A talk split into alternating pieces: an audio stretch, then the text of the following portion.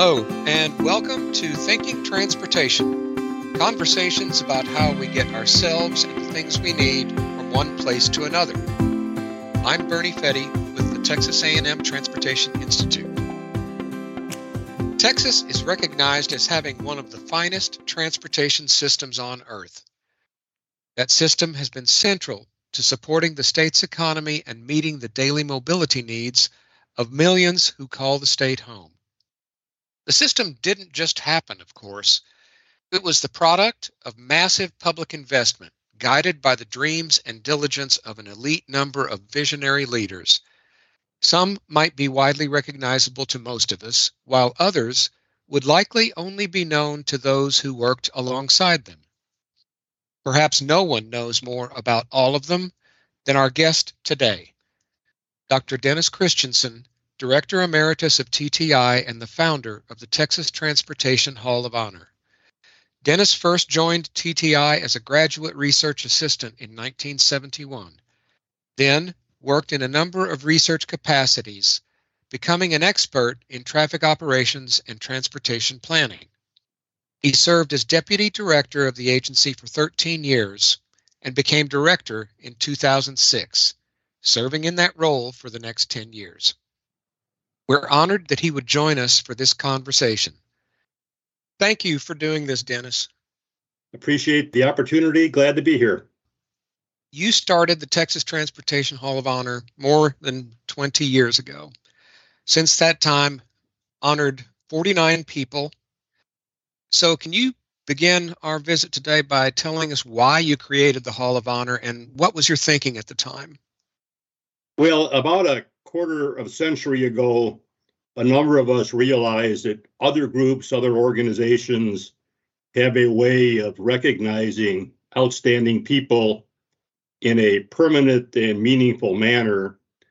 And that we had a lot of people involved in transportation in Texas that deserve that kind of recognition, but we had no way of doing it. So the concept of coming up with a Hall of Honor got discussed, and this was before email. So we actually typed a memo explaining what we were thinking about, uh, sent it out to about 35 transportation leaders in the state of Texas, asking what they thought of the idea. And I think we got 35 responses, and they were all extremely positive, with the caveat of make sure you do this in some significant way where you recognize the people who made a difference and you don't necessarily feel obligated to recognize everybody who served as governor of the state of Texas. So we spent a fair amount of time writing bylaws for the uh, Hall of Honor, which were widely reviewed and approved, and have turned out, I think, to be very good in the process. So we began it all with broad support, and I think we've had a lot of interest and a lot of success moving forward. Okay, so m- most if not all the people who've been inducted would be instantly recognized by anyone who's in the transportation field? Well, maybe yes, maybe no, because okay. we're we were recognizing people who are well, airports, ports, highways, roadways, transit. So they would be recognized to people who are in their area. They may not all be recognized to everybody. Okay, you're touching on something that I definitely wanted to ask about because the collection of honorees is rather diverse. What are the segments of the industry that you've covered that are represented?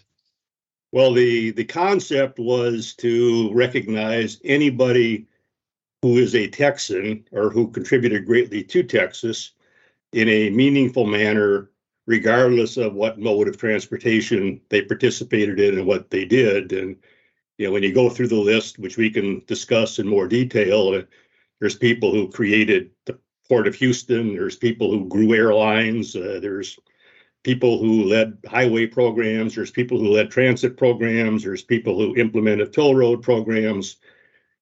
What aspect of transportation you're in is not relevant to the discussion. It's only did you make a meaningful contribution at the state level? So you really made a clean sweep of all the different modes of transportation. We think so. Okay.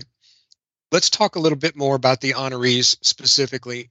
I know that many of them are your friends, so I suspect it would be difficult to pick out a few that really stand out. But since we don't have time to go into detail on all 49, can I ask you to share some personal reflections about a few of them, maybe some stories that aren't widely known about them, maybe go beyond their professional accomplishments and help us know them on a more personal level?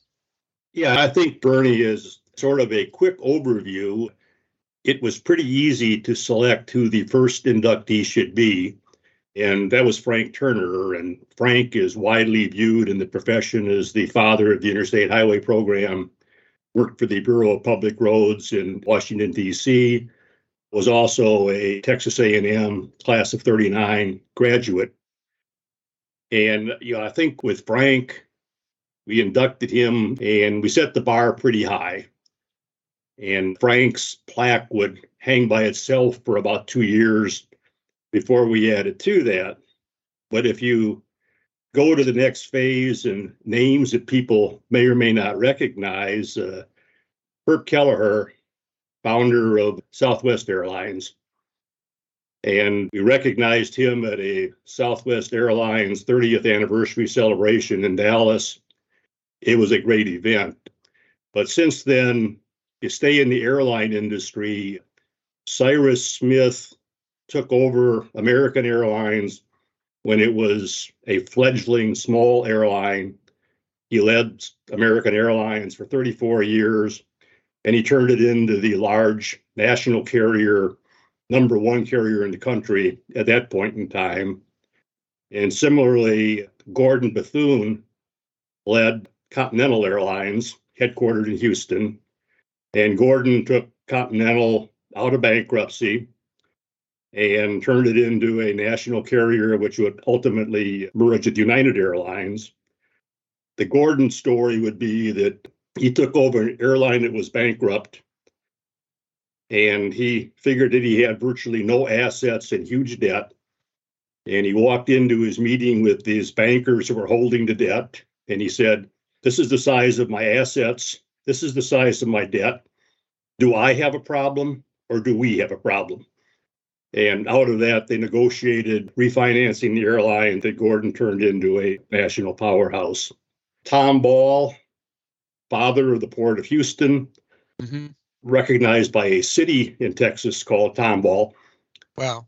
And it's interesting that he was a attorney for the railroads, and the railroads named Tomball without discussing the idea with Tomball. it was a uh, typical, perhaps, railroad city of the age with a few brothels and a few bars and not much else. And Tom Ball would ultimately run for governor of Texas, and his opponent would point out the decadence of the city named after him, which was influential in why Tom Ball was not elected governor of Texas. Okay. Dwight Eisenhower from Texas. Dwight developed the funding mechanism for the Interstate Highway Program. Of course, the Interstate Highway Program is now named after Dwight. Lady Bird Johnson for highway beautification. You know, a related Lady Bird story might be that her husband was president.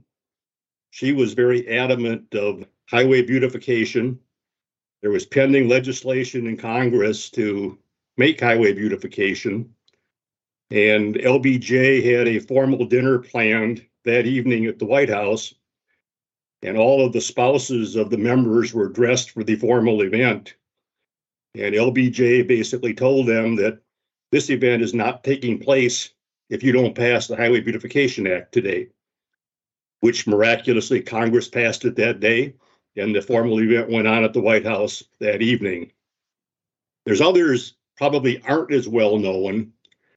You might take Neveille Colson and Dolph Briscoe. They authored the Colson Briscoe Act Colson being the senator, Briscoe being the representative, that created the Texas Farm to Market program, which was literally designed to get the farmer out of the mud, open up the Texas economy. That system now has over 45,000 miles in it, which is more miles than the U.S. interstate highway system has. A huge program, and you know, for those of us in Bryan College Station, It's kind of interesting. Neveille Colson was a state senator from Navasota, and Farm to Market Road 2 is in Navasota. Farm to Market Road 1 is in Dolph Briscoe's home district in Uvalde. Walt Humann, a Dallas corporate leader in the hunt industries, the fact that DART was created, Rapid Transit Authority, the fact that the North Central Expressway got rebuilt was because Walt Humann provided the corporate citizen leadership that made that happen. HB Zachry out of San Antonio, Zachry construction firm, huge builder of our infrastructure system, in the Texas. And maybe a last example that I find kind of interesting is Drayton McLane. Drayton inherited a family grocery distribution business that was relatively small, totally privately owned. Drayton grew that into a $18 billion a year operation.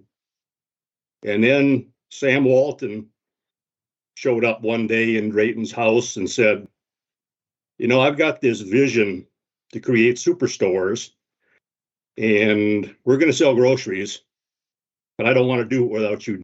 And Drayton will tell you that his response was he looked back at Sam Walton and said, Nobody wants to go to a 200,000 square foot store to buy groceries, and nobody wants to buy barbecue sauce at two o'clock in the morning.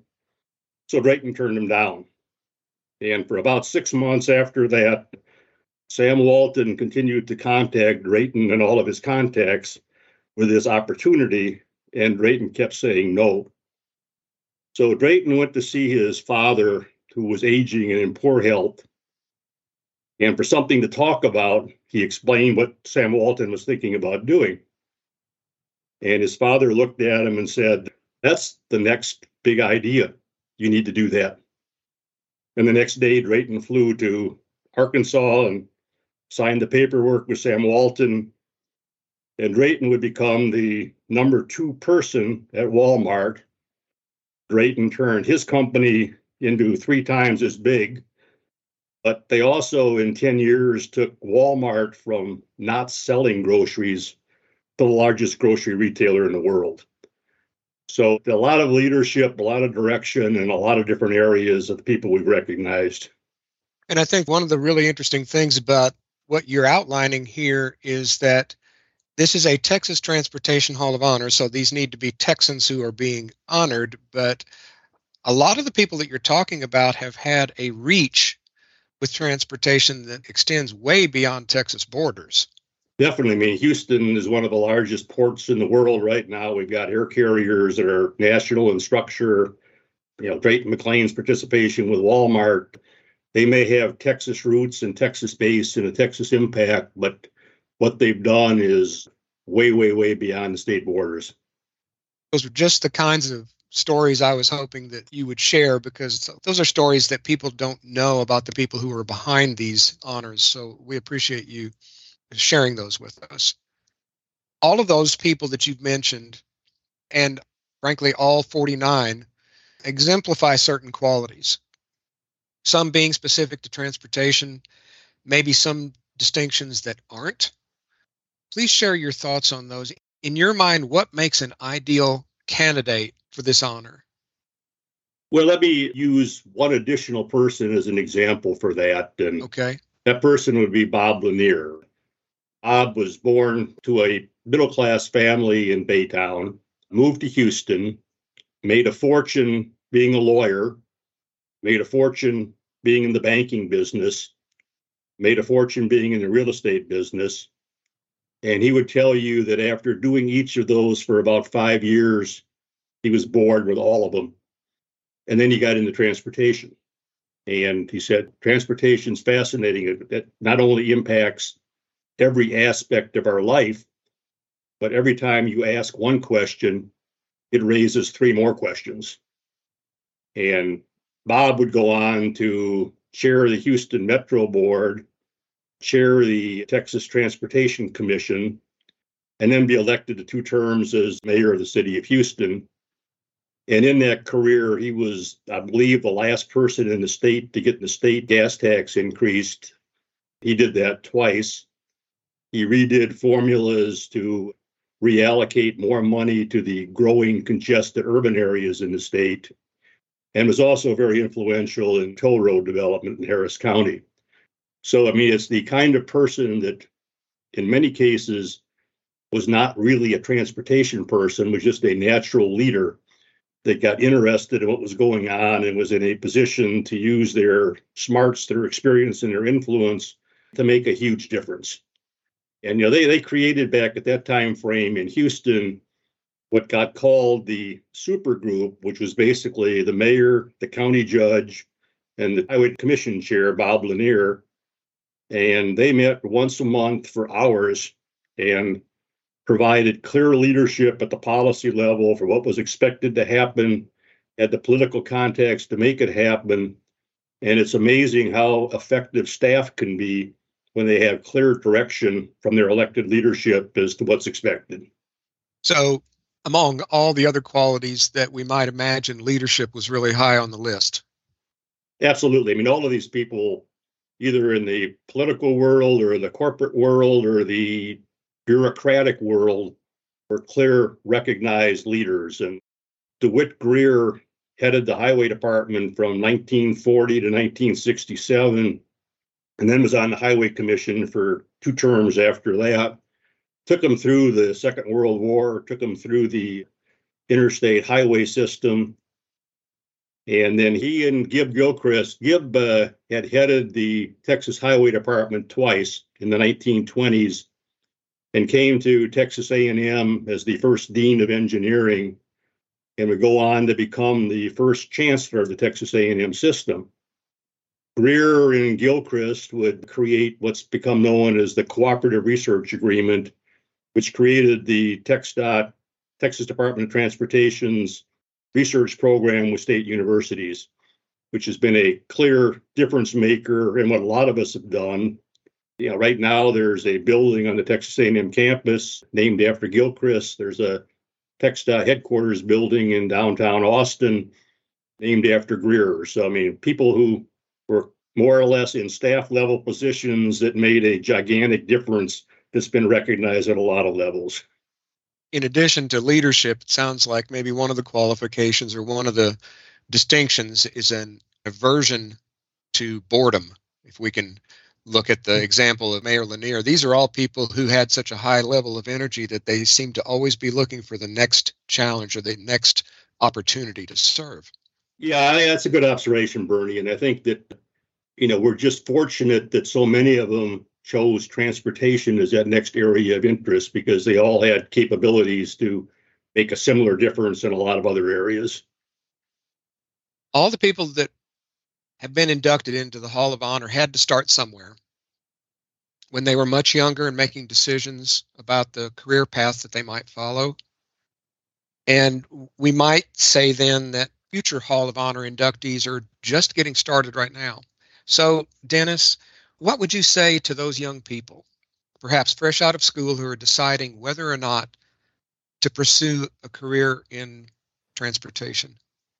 an interesting question, Bernie, and I think the answer to that continues to change over time. One thing is that transportation is extremely important to the quality of life we have in Texas, extremely important to the economic competitiveness of the state. And we're dealing with huge issues of congestion, intermodal travel. The problems are huge. At the same time, transportation, which was probably at one point a relatively low tech industry, is no longer a low tech industry. I mean, technology, whether it's autonomous vehicles or more sophisticated signal systems or better ways of deploying truck fleets, is becoming a huge part of what we do in transportation. And the opportunities to marry technology advancement and transportation are huge right now. And you know, then I'll come back to the Bob Lanier example of uh, he got bored by banking, he got bored by real estate development, he got bored by being a lawyer. But transportation, for most people, or at least a lot of people, is not a profession that you get bored in. I mean, it literally impacts everything. And if you ask one question, it generates three more questions, and the intellectual curiosity goes on And it's a problem that's not going away. And the options of what we can do become somewhat limited by cost and land availability.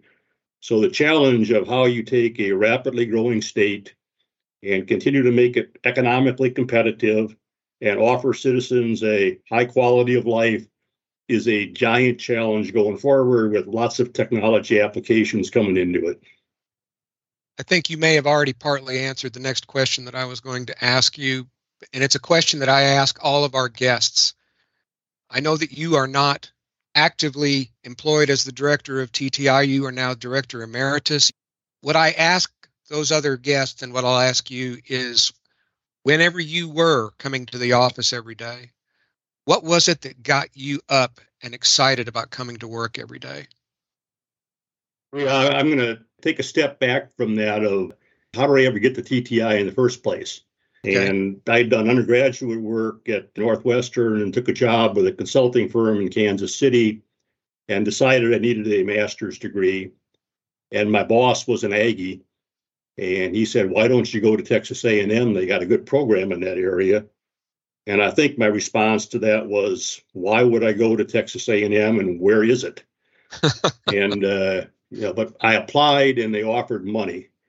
So my wife and I packed everything we had into a U-Haul van and drove to College Station, which at that point in time, at least us, kind of resembled the end of the world. And we promised each other we'd be in College Station for no longer than a year and a half. Got a good job offer with TTI. And TTI, I mean, the word unique gets overused, but there is no comparable TTI organization anywhere the size, the scope, the breadth, the relationships that exist at TTI are just amazing. Doing work in virtually every aspect of transportation. And I think I'm biased, but there's a culture within TTI that a lot of us find very attractive, very appealing. And I look back at the times when I was in the leadership at TTI, and I'm still amazed at the quality of the people that we had in so many different positions and the fact that they were also people you were proud to be associated with and people that you would enjoy getting in a car and driving to Houston or Austin for the day for meetings. It's a uh, one of a kind organization that has made and is making a real difference in a lot of areas. And it was just a lot of fun. And you are actually the most recent inductee to the Hall of Honor. What has that meant to you? Well, you know, I, the first thing that I thought of was when we talked about creating this 25 or so years ago, it never occurred to me that my name was going to show up as one of the people in this group. It was a amazing surprise with a lot of very, very pleasant support. And it, it turned out, I mean, fortuitously, when I got inducted, it was just at the end of the COVID shutdown of everything. So a lot of people just wanted to get out and go someplace and socialize and have fun. and we had a nice ceremony with nice people there. But it's you know, looking back, it's not the kind of thing you ever strive to get into in the first place, but it's a nice capstone on a career to look back and think that, you know, at least somebody thought we made a difference somewhere. Well, it's certainly a well deserved honor for you, Dennis. Thank you. We have been visiting with Dennis Christiansen, Director Emeritus of the Texas A&M Transportation Institute and creator of the Texas Transportation Hall of Honor. Dennis, really, thank you so much for having this conversation with us, and thank you also for your commitment to public service. I appreciate the opportunity and wish you the best with more podcasts, and thanks for thinking of me. The people most responsible for the transportation history of Texas represent myriad personal backgrounds and widely diverse areas of expertise. They come from both the private and public sectors. They planned and built highways, airlines, seaports, and transit systems. They created companies and guided the work of transportation agencies. They were dedicated stewards of resources, both natural and financial. They envisioned the future and then set out to create it. In short, they are largely responsible for building the state of Texas. The Texas Transportation Hall of Honor Board is accepting nominations for 2023 inductees through July 31st. To learn more about nominating a deserving person for this honor, send an email to Hall of Honor at tti.tamu.edu. Thanks for listening. Please take just a minute to give us a review, subscribe, and share this episode. And Please join us again next time for a conversation with Charles Gurganus and Nasir Gharaibeh about the state of transportation infrastructure in America. Thinking Transportation is a production of the Texas A&M Transportation Institute, a member of the Texas A&M University System. The show is edited and produced by Chris Pourteau. I'm your writer and host, Bernie Fette. Thanks again for listening. We'll see you next time.